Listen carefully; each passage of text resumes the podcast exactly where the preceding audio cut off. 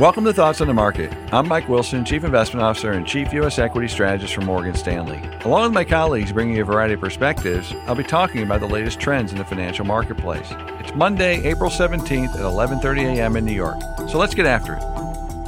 A month ago, when the banking stress first surfaced, my primary takeaway for U.S. equity markets was that it would lead to a credit crunch. Given our already well below consensus outlook for corporate earnings, it simply gave us more confidence in that view. Fast forward to today, and the data suggests a credit crunch has started. More specifically, they show the biggest two week decline in lending by banks on record, as they simultaneously sell mortgages and treasuries at a record pace to offset deposit flight. In fact, since the Fed began raising rates a year ago, almost $1 trillion in deposits have left the banking system. Throw in the already tight lending standards, and it's no surprise credit growth is shrinking. If that isn't enough, last week the latest small business survey showed that credit availability had its biggest drop in 20 years, while interest costs are at a 15 year high.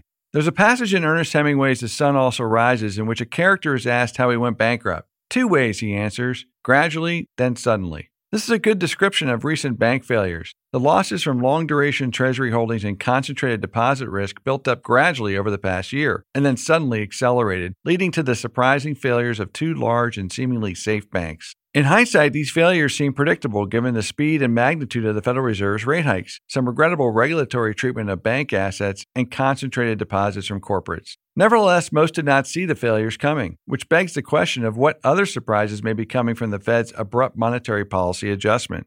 In contrast to what we expected, the S&P 500 and Nasdaq have traded well since these bank stresses appeared. However, small caps, banks, and other highly leveraged stocks have traded poorly as the market leadership turned more defensive and in line with our sector and style recommendations. Our contention is that the major averages are hanging around current levels due mostly to their defensive and high quality characteristics. However, that should not necessarily be viewed as a signal that all is well. On the contrary, the gradual deterioration in the growth outlook continues, which means even these large cap indices are at risk of a sudden fall, like those that we have witnessed in the regional banking and small cap indices.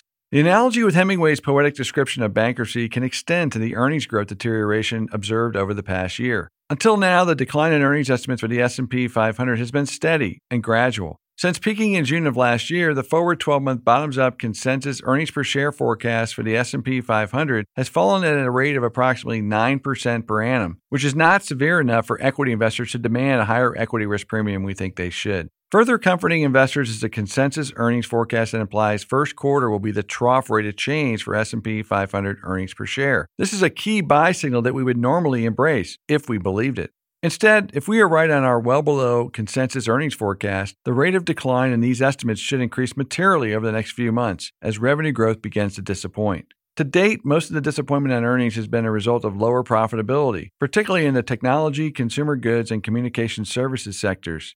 To those investors cheering the softer than expected inflation data last week, we would say be careful what you wish for. Falling inflation last week, especially for goods, is a sign of waning demand, and inflation is the one thing holding up revenue growth for many businesses. The gradually eroding margins to date have been mostly a function of bloated cost structures. If and when revenues begin to disappoint, that margin degradation can be much more sudden, and that's when the market can suddenly get in front of the earnings decline we are forecasting too. Bottom line, continue to favor companies with stable earnings that are defendable in the deteriorating growth environment we project.